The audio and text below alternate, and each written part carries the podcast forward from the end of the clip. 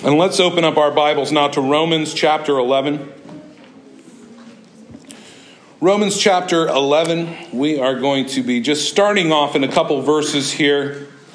This, again, one more time, is not going to be an exposition of a specific passage. As this is Reformation Sunday, we usually do something special for that. Next week, we will be uh, beginning our study of the book of James, and I am I am looking forward after several weeks now of more topical sermons uh, at getting back to our bread and butter of verse by verse expositions of whole books. Uh, and so, looking forward to the study of James, such a, a wonderful and practical book for us and uh, and I trust it will be it will be a fruitful study for all of us. But as you are able, one more time now, let's stand in honor of the word of the Lord. Romans chapter 11, we are going to be looking right at the end of the chapter, beginning in verse 33, just to set our hearts on the things we'll be discussing this morning. Beginning in verse 33 of Romans chapter 11, hear now the word of the Lord. Oh, the depth of the riches and the wisdom and the knowledge of God. How unsearchable are his judgments and how inscrutable his ways. For who has known the mind of the Lord, or who has been his counselor, or who has given a gift to him that he might be repaid? For from him and through him and to him are all things. To him be glory forever. Amen. Let's pray together. Almighty God, thank you for your living word, your supernatural, inerrant word that reveals to us our God, that causes us to, to know you, to trust you, to be transformed into the likeness of our Savior by your Spirit's working through your word. And I pray, Lord, for us this morning that your Spirit would speak to us from your word, that our faith would be built and encouraged, that we would be challenged and convicted and edified and strengthened. I pray for myself as I proclaim your word that the words of my mouth and the meditations of my heart will be pleasing in your sight, O Lord, my rock and my redeemer. In Jesus' name, amen. Amen. You can be seated. Well, today is the day that Protestant Christians around the world celebrate Reformation Sunday. I, I, think we're all pretty familiar with that now in this church. It's the Sunday closest to October 31st. October 31st being that day that Martin Luther posted his 95 Theses on the, the door of the Castle Church in Wittenberg, Germany in 1517. It sparked the Protestant Reformation, of which we are uh, inheritors. We are a result of that Reformation. The central issue in the Reformation, as you know well, is summed up in these five Latin expressions, the five solas, these, these core commitments. Uh, the, the, these things for which we would die, and we would lay down our lives. We would stake our lives on these truths. Sola simply meaning alone or only. Sola scriptura Scripture alone is the only infallible, inspired, authoritative word of God. As, as such, it is totally sufficient, providing all that we need for life and godliness and health in the church. Sola gratia, the salvation comes to us by grace alone, not by our works, not by our earning, not by our merits, not by our understanding everything perfectly sola fide, that we are, we are justified. We are, we are made right with God, given right standing with God by faith alone. And that this faith itself is a gift to us that God gives by His Spirit. It is, is not a work that we, that we drum up. Solus Christus, that, it, that it's the merits of Christ alone that save. It is, not our, it is not our merit, it is not our earning, it is His work and His earning. And it is only through Christ and his perfection that we approach God. It is through the one mediator, the one man, the Lord Jesus Christ. Finally, soli deo gloria. The, the, the, true gospel is that which gives glory to God alone. And again, we would stake our lives on these truths. Christians live or die by these truths. They, they are foundational to what we understand it to mean to be a Christian. And really, they're, they're a summary of the gospel itself. These, these five simple statements, a summary of the gospel itself. And they culminate in this one final sola that glory belongs to God alone. That's, that's the aim of all that God does. It's the aim of our salvation is that God would be glorified. The, the goal in God, Christian, saving you was to glorify himself. And we benefit greatly by God's self glorification, by God's, by God's acting in history in order to bring glory to his name. That, that, as we read that statement from Paul, making that perfectly clear to us, Romans 11 doesn't just exist in a vacuum. Those verses that we read together this, this morning. Paul had spent 11 chapters, and you remember well because we spent months and months going through those first 11 chapters of the book of Romans. Paul is explaining the gospel in great detail, leaving no stone unturned, examining every facet of the gospel. He's explained to us there in those chapters that no one is righteous before God, that we are, we are all guilty. We stand guilty before God because of our sin. We stand condemned before God because of our sin. He showed that God's plan of salvation has always been the same. There wasn't one original plan of salvation in the garden, but Adam messed that up. A second plan of salvation in the Old Testament with the people of Israel, but they messed that up. And now finally a, a third plan of salvation. Know that it has always been one plan, one way of salvation. It has always been the plan that God would act with grace towards man. And that faith would be the only way of receiving that, of receiving that salvation. Paul, Paul argues in those chapters that just as sin and through sin, death and condemnation came through one man, the man Adam, so too the free gift of life and salvation has come by one man, the Lord Jesus Christ. Paul has, has rejoiced in those chapters that anyone who is found in Christ, as we studied last week, could never be separated from his love. That every person who God has predestined for eternal life will one day be glorified. They will, they will receive eternal life and will be with him forever in the new heavens and the new earth. And, and, and as Paul reflects on all of those truths, that deep dive he's done into to mountaintop, ivory tower, glorious, deep theology, all that God has accomplished, all that God will accomplish because of the life, death, and resurrection of the Lord Jesus Christ, Paul, in these verses that we read, erupts in a hymn of praise. That's Paul's response to studying this a hymn of praise, reflecting on what it is that God has done. Listen to it again. Oh, the depth of the riches and the wisdom and the knowledge of God. How unsearchable are his judgments, how inscrutable are his ways. Our temptation when something in Scripture or some truth makes us think really hard, or it confuses us, we don't understand how it all works together, is to get frustrated and to get mad, and we maybe don't want to talk about it. We think we should ignore it or we want to fight about it. That's not what Paul did. Paul praises God that his ways are inscrutable. We could never fully understand them. How amazing is God? Paul, who is a brilliant scholar. His mind is blown as he has studied these things. How inscrutable his ways. For who has known the mind of the Lord, or who has been his counselor? Who's given a gift to him that he might be repaid? For from him and through him and to him are all things. To him be glory forever. Amen. So, so even as, as Paul has explained the ways of God and saving man for 11 chapters, he realizes no one could plumb the depths of this. He, he's gone deep. He has been thorough, the most thorough treatment of the gospel we see in Scripture. And yet he says we could never get all the way there to fully understanding, to fully comprehending just what it is that God has done and is doing and will do. That God's ways are higher than our ways, that His wisdom far surpasses our wisdom, that His knowledge is vastly beyond our understanding.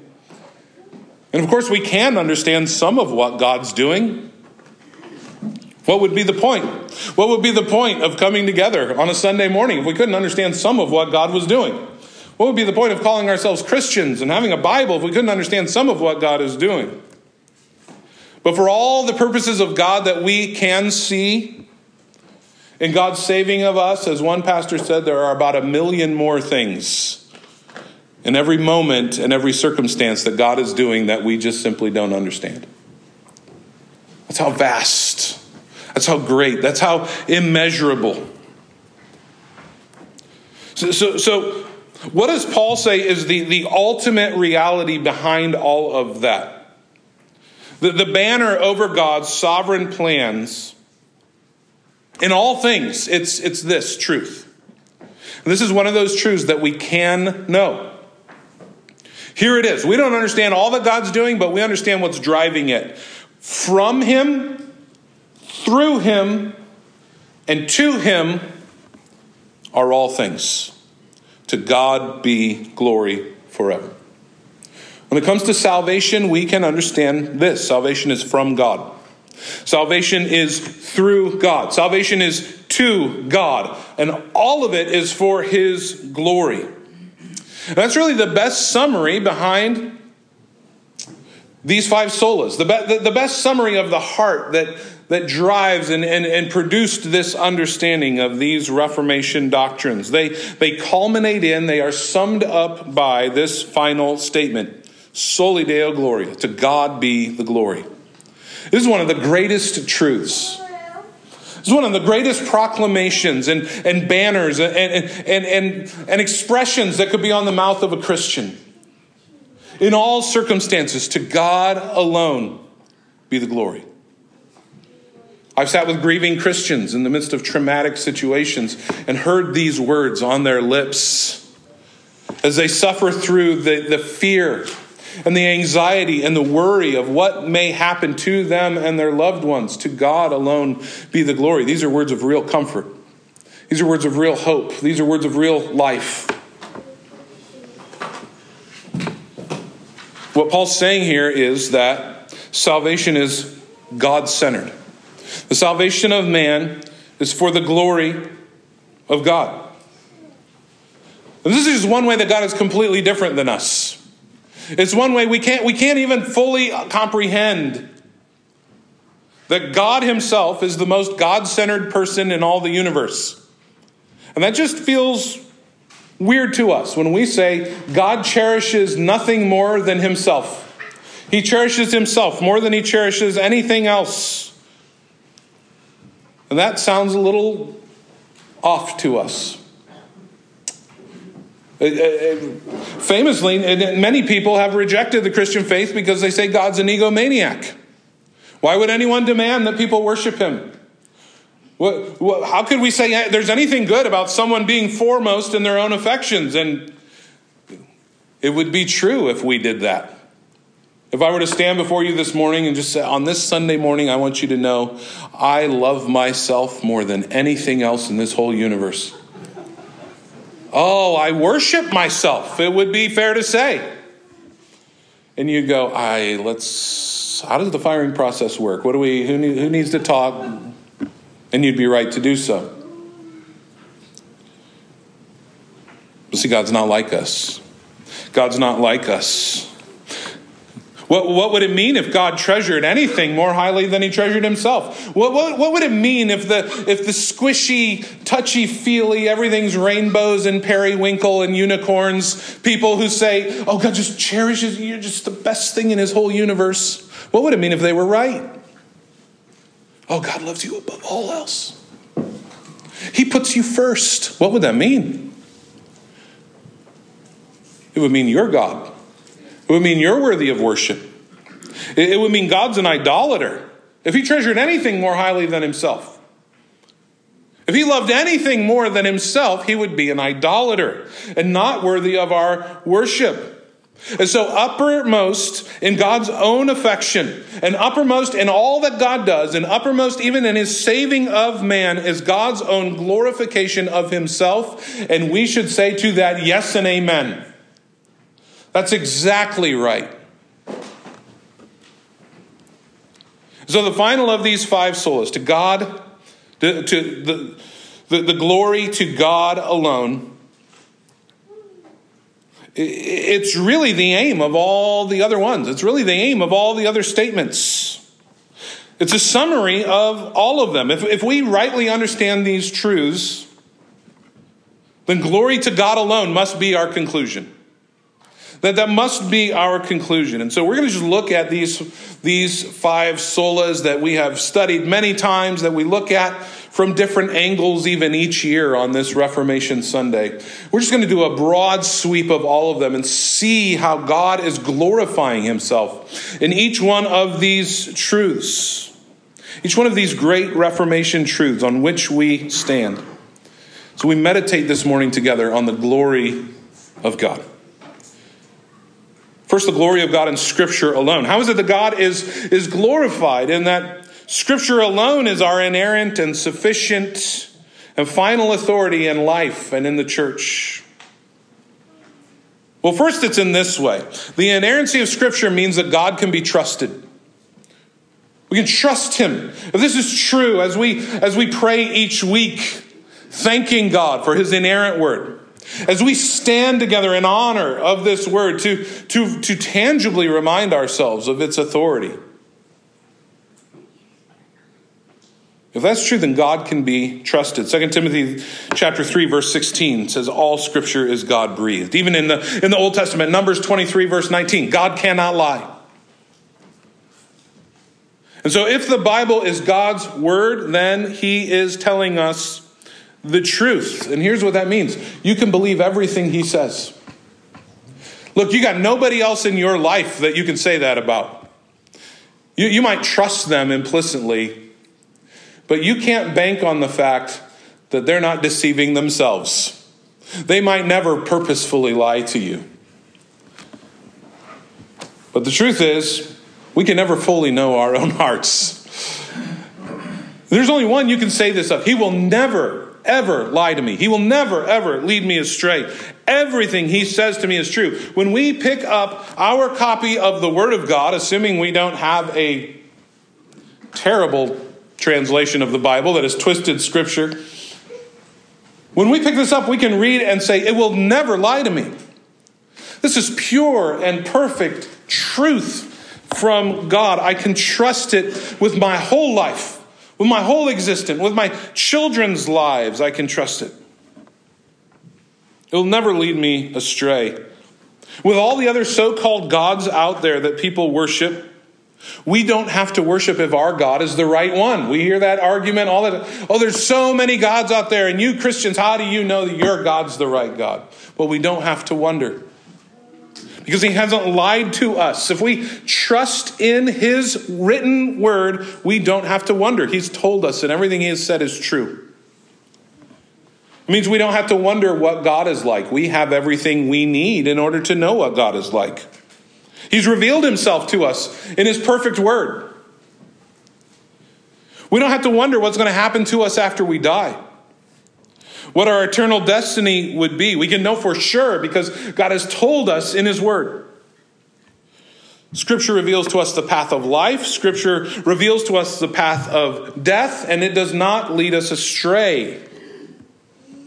The inerrancy of Scripture magnifies the trustworthiness of God. Second, the sufficiency of Scripture. The sufficiency of Scripture means God has provided what you need. He's given you everything you need for life and salvation, to live the life of faith. It, it, provides for us the knowledge necessary for salvation. As, as, Paul said, who can know the mind of the Lord?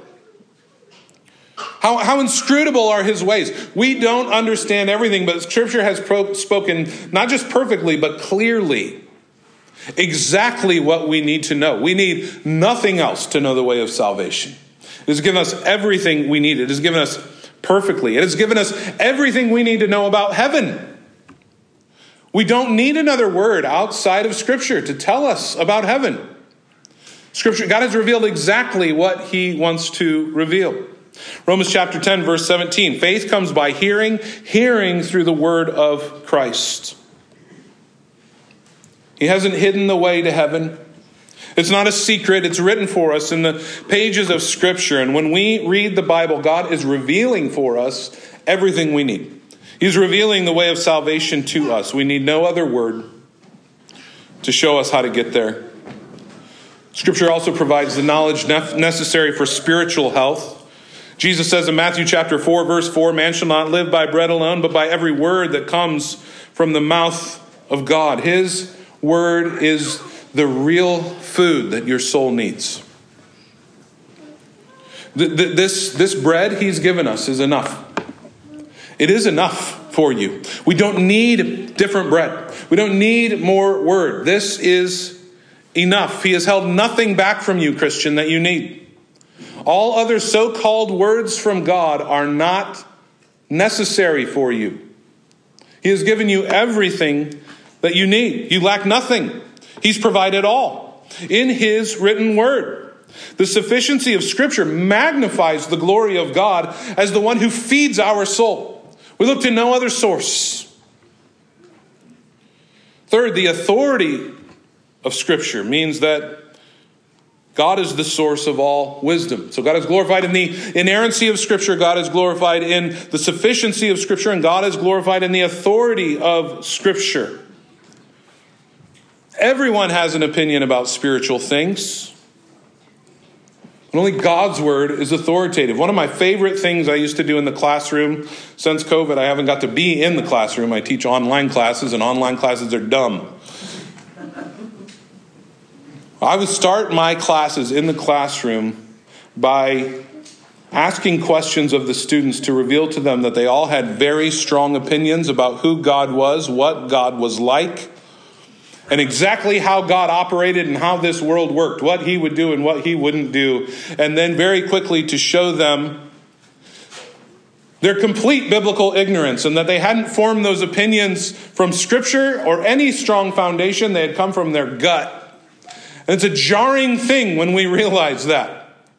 But that's the truth. Everyone has strong opinions about God. Everyone has strong opinions about spiritual things. You're never going to meet someone who doesn't. Even the agnostic who says we can never know has a very strong opinion about that. God's word, though, is authoritative. We must depend on God's wisdom, not man's wisdom, both for salvation and for the life of faith. Paul compares the two, man's wisdom and God's wisdom, in 1 Corinthians chapter 1. Beginning in verse 18, he says, For the word of the cross is folly to those who are perishing. But to us who are being saved, it's the power of God. For it is written, I will destroy the wisdom of the wise, and the discernment of the discerning I will thwart. Where's the one who is wise? Where's the scribe? Where's the debater of this age? Has not God made foolish the wisdom of the world? For, for, for, those who think God's truths are foolish, the, the unconverted, the unbelieving, Paul mocks them with these words down in verse 25 The foolishness of God is wiser than men, and the weakness of God is stronger than men. You think God's foolish? You think God's weak? Well, his foolishness is better than the, the greatest wisdom men have to offer. His weakness is stronger than the strongest of men. The source of spiritual truth comes to us from God and from no one else. It doesn't come to us from popes. It doesn't come to us from councils. It doesn't come to us from priests. It doesn't come to us from philosophers. It doesn't come from anyone else who speaks on their own authority. God's word alone is our final authority. So God is glorified. He's glorifying himself in this great truth of Scripture alone. Secondly, the glory of God in faith alone. How is it that God is glorified in the truth that justification before God is through faith, apart from any human works whatsoever? Well, we just spent six weeks talking about how he glorifies himself in that way. But first of all, sola fide magnifies his righteousness. God requires that we have right standing before Him, or else we face condemnation. Matthew chapter 5, verse 48, Jesus says, You must be perfect as your Father in heaven is perfect. What higher standard could be set for us than that? His righteousness demands that. His holiness insists on that, must have that. Nothing less than that will do. He will not allow the unrighteous to come before him. He will not minimize sin. He cannot just ignore man's rebellion. And all of mankind stands guilty of this. All of mankind is guilty of dishonoring him. All of mankind di- di- guilty of disobeying his law. And, and so his glory is upheld in that he justly punishes sin. That he requires righteousness. He must do that. And that is terrifying news. That is terrifying news to a sinful people. To hear that that is true, but this is why the gospel is such good news. The gospel says that for his people, God did that. God dealt with our sin by punishing Jesus, by pouring his, his wrath out on him and, and crediting Christ's perfect righteousness to our bankrupt account. 2 Corinthians chapter 5, verse 21, for our sake he made him to be sin who knew no sin, so that in him we might become the righteousness of God. Secondly, sola fide magnifies him as the justifier. Again, this term justification is a legal term. Declaring the believer righteous, not guilty, but, but not just not guilty, also credited with righteousness. The old expression is just like I never sinned, and just like I always obeyed. That's what justification is. Not only, not only not guilty of the wrong that you have done in the rebellion against God, but credited with perfection and spot, a spotless record of obedience of Christ. We, we are justified before Him. Justification is perfect, then, standing with God. It's Christ's own perfect standing with the Father. God alone is the only one who could do this. He's the only one that could give this. He's the only one with the authority. He's the only one with the mercy to credit Jesus' righteousness to our accounts.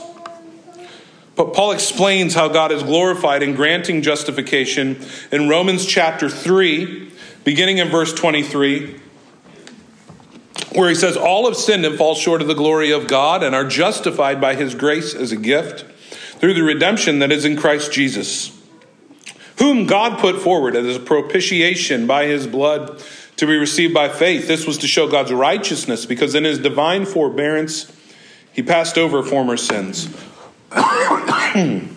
Excuse me. It was to show his righteousness at the present time, so that he might be just and the justifier of the one who has faith in Jesus. Verse 27, he says this Then what becomes of our boasting? It is excluded. By what kind of law? By the law of works? No, but by the law of faith. For we hold that one is justified by faith apart from works in the law. We can't boast about our justification because God is the one who is the justifier. And that, that means we can't boast in our wisdom because human wisdom would never lead us to God. We can't boast in our works because we could never work our way to God.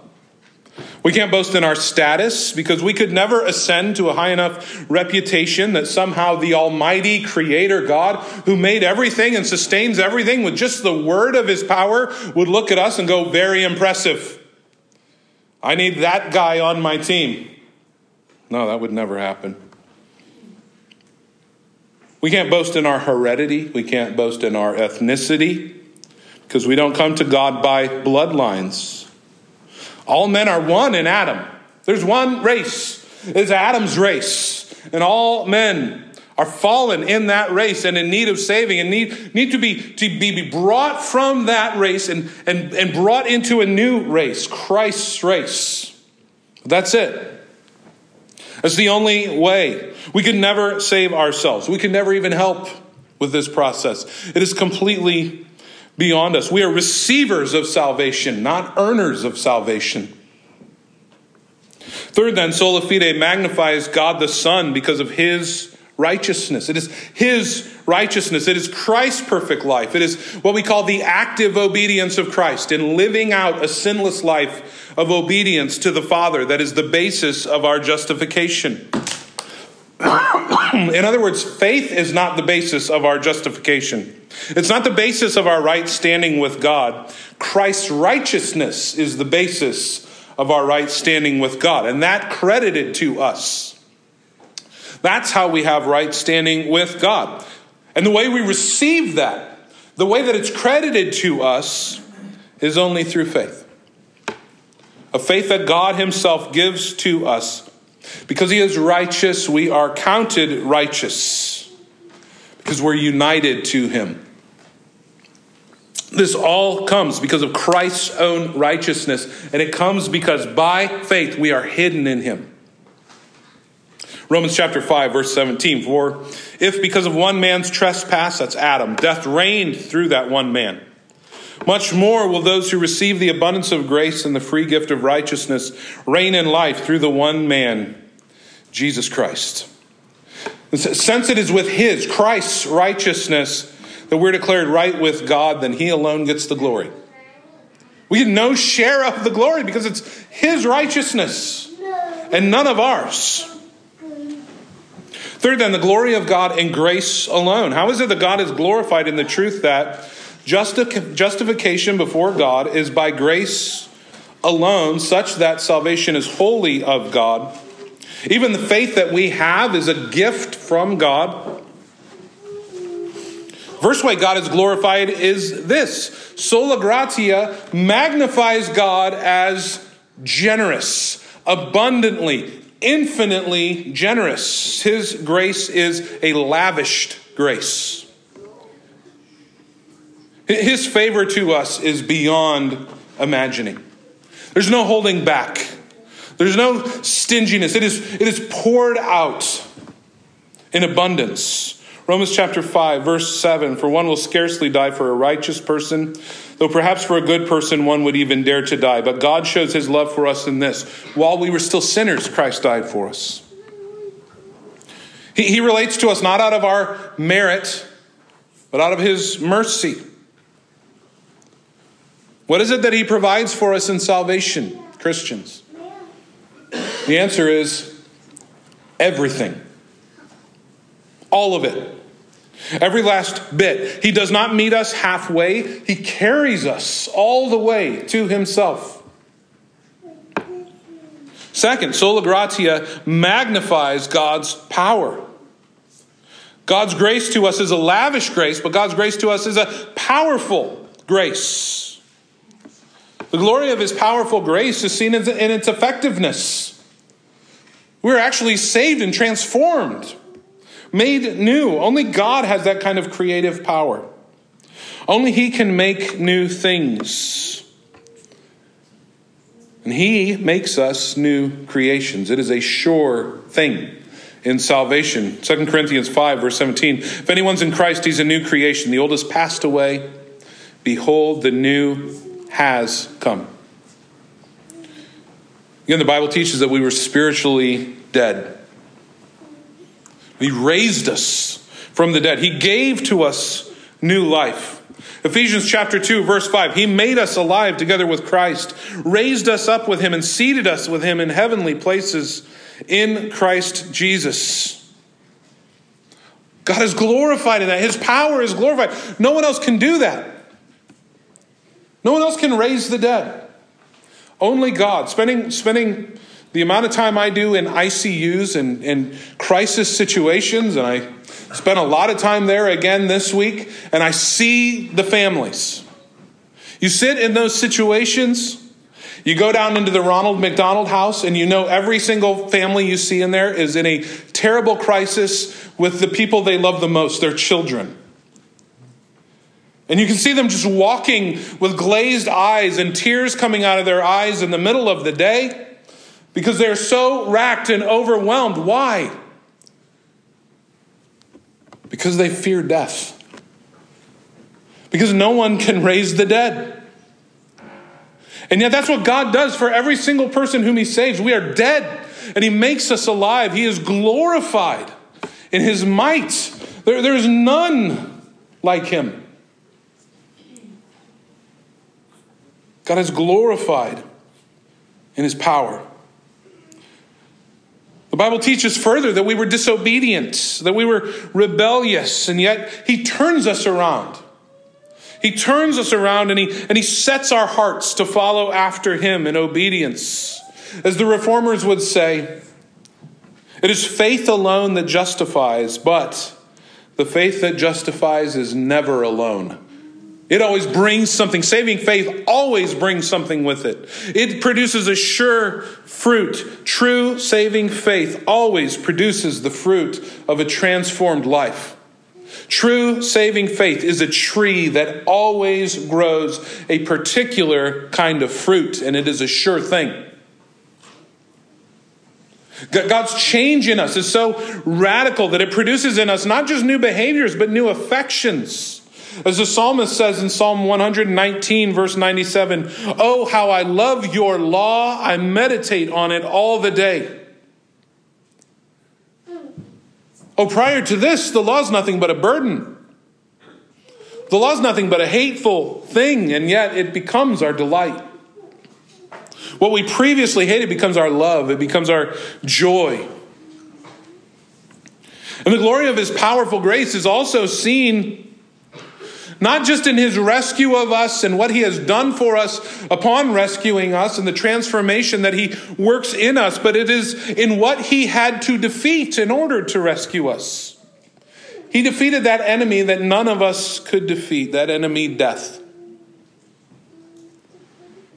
1 Corinthians chapter 15 verse 54 when the perishable puts on the imperishable the mortal puts on immortality. Then shall come to pass the saying that is written death is swallowed up in victory. O death where is your victory? O death where is your sting? The sting of death is sin. The power of sin is the law. But thanks be to God who gives us the victory through our Lord Jesus Christ. Death remains for a season, but friends, Christians have a hope that nobody else has in death. For, for those who are in Christ, death is like a bee without a stinger. The, the sting of death is gone because we no longer fear condemnation. That doesn't mean we don't feel pain, it doesn't mean we don't suffer. It means we don't suffer like the rest of the world. We don't suffer without hope. Death is no longer the doorway to hell that it once was for us. For the believer, death is the gate to heaven because our sin is paid for in full because of what Christ has done. He also defeated the foe, Satan, disarming him. As we sang in the words of that great Reformation hymn this morning, A Mighty Fortress, our ancient foe who seeks to work us woe, his craft and his power are great, and armed with cruel hate on earth is not his equal. I, we've taught that hymn to the kids in the co op on Friday mornings the last number of weeks, and we've walked through each of those lines of that song and what it is that, that Luther is teaching in that song and what those words mean, how, how this ancient foe, Satan, is smarter than us and he is stronger than us. And if left to our own devices, none of us would do anything but lose every time. And yet, it, compared to Christ, he's nothing. There's no fight. There's no battle. I love as we as we look in the book of Revelation, and there's always this build up to this these great and colossal battles through the book of Revelation, and then God just speaks and it's all over. There's never a fight it's just God's authority being so far above all other earthly and supernatural authorities. Colossians chapter 2 verse 15 says, "He disarmed the rulers and authorities and subjected them to open shame by triumphing over them in Christ." Rulers and authorities, that's supernatural beings. That's what we sang about this morning. Though this world with devils filled should threaten to undo us. Satan's a disarmed foe. He has no power over God's people. We will not fear. For God has willed his truth to triumph through us.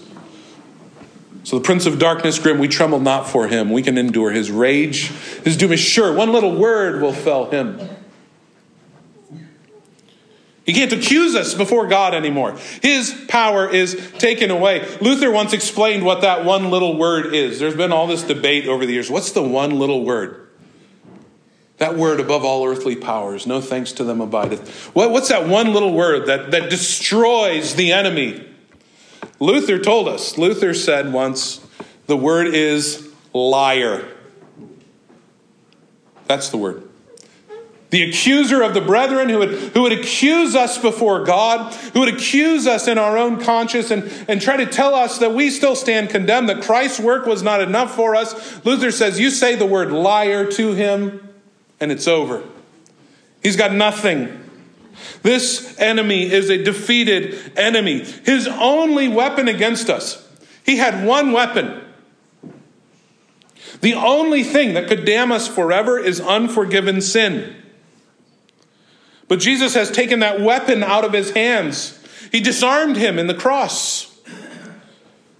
In Christ, all our sins, past, present, future, are forgiven. Satan is left holding no weapon in his hand as he seeks to confront and accuse. And for Christians, this enemy is one who does not any longer possess a mortal weapon. He's a foe, yes. But he's a defeated foe. He's a foe whose, whose doom is sure. Third, sola gratia magnifies God's sovereign judgment. Because we don't have the power within ourselves to, to choose Him, He chose us. The initiative to save was his alone. And he didn't choose us because we were more worthy than other people, but rather, as 1 Corinthians chapter 1, verse 27 says, God chose what is foolish in the world to shame the wise. God chose what is weak in the world to shame the strong. When you're tempted to boast, when you're tempted to look at the sinner and start to think how much better you are than them, read these words again. He chose what's weak in the world. He chose what's foolish in the world. God chose what is low and despised in the world, even the things that are not, to bring to nothing the things that are, so that no human might boast in the presence of God. God did not save you because you are awesome. It's not because you're worthy. It's not because you're special. It's not because He just couldn't live without you. It's certainly not because you were better than anyone else. It's not because you were wise or powerful or of noble birth, as verse 26 says. No, what were you? Weak, powerless, helpless, utterly without hope of saving yourself. And so, in saving you, Christian, God gets all the glory. What a merciful God. What a good God. Fourth, sola gratia magnifies him as irresistibly attractive. When God takes the blind, when He takes the dead, when He takes the rebellious soul, and because of His grace and nothing else, opens our eyes to see Christ as He truly is. We see Him and His cross, which we once saw as utter foolishness and weakness. We now see them with clear eyes as totally compelling. We see him as powerful. We see him as wise. We see him as beautiful. We see him as wonderful. We see him as the best thing in all the universe. And we are drawn to him because he truly is the most desirable treasure in all the world. When we see Jesus for who he is, he is irresistibly attractive to us. And we cannot do that with our dead, bound in sin, rebellious eyes, he must give us eyes by his Spirit to behold him as he is. And when we do, we see him for who he is, and we're in awe. Finally, then, the glory of God in Christ alone. How is it that God is glorified in the truth that, that our justification before God is in Christ alone, as our only sacrifice, our only mediator, our only Savior? We could say much for the sake of time. We'll just summarize with, with this Solus Christus, Christ alone, magnifies God because salvation is solely His work. Start to finish, it's His. He sent his son to come and save the unrighteous. The Son of God then came willingly. and gave himself up for us all, the God man, died on the cross on our behalf as our sacrifice, paying our penalty, fully satisfying the wrath of God for our sin as our only Savior. The Son of God's perfect life, his life of complete and total active obedience to the Father, is the basis of our right standing with God. He accomplished it all. He gets all the glory. Just as Paul wrote in, in Romans chapter 11, verse 36, that we've read a couple times this morning from him, through him, to him are all things. To him be glory forever. Amen. So there it is on this Reformation Sunday, these five solas that we have spoken of often over the years. Our justification before God is by grace alone, through faith alone, in Christ alone, as, as taught with the final authority of Scripture alone, to the glory of God alone. These truths are the mountain peaks of our faith. And since it is God's aim in all that He does to glorify Himself, then, brothers and sisters, our aim, because we've been saved by Him, must be to glorify God in all that we do.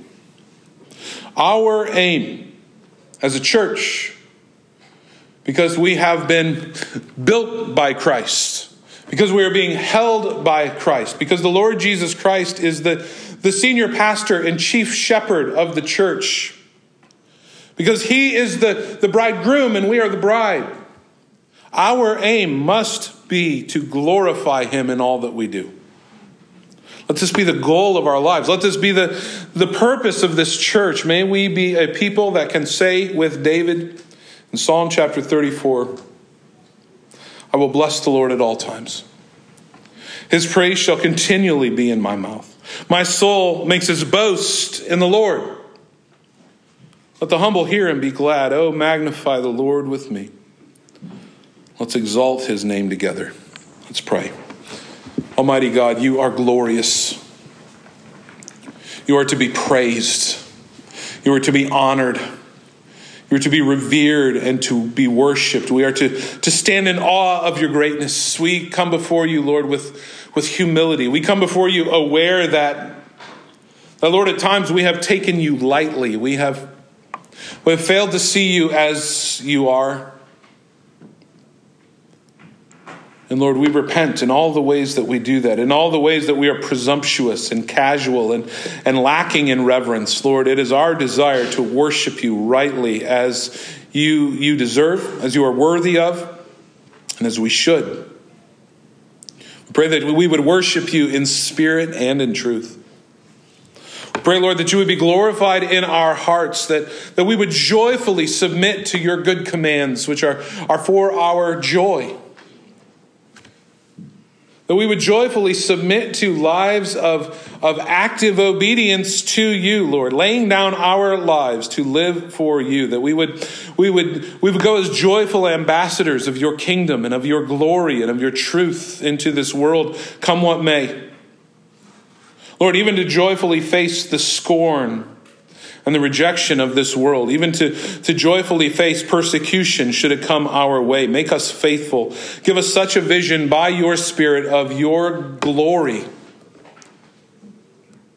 that we cannot remain silent, that we cannot remain inactive, that we cannot remain just, just closed up in this comfortable building and refuse to take your truth to the world around us in desperate need. I pray, God, that, that a vision of your glory would make us humble and faithful, grateful and full of love, and yet full of courage and determination to live for you, come what may. We thank you, Lord, for your sure promises to us that we need not fear what man can do to us, because if God is for us, then who could be against us?